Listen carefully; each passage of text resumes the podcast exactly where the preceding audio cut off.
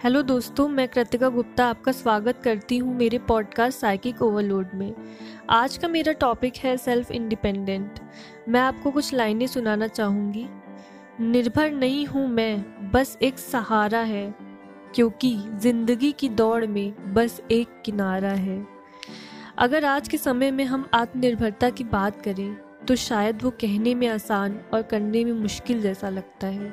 क्योंकि आज के हमारी ज़िंदगी में आत्मनिर्भर उसी को कहते हैं जिसके पास पैसा है और वो इतना होना चाहिए कि वो अपनी ख्वाहिशें पूरी कर सके।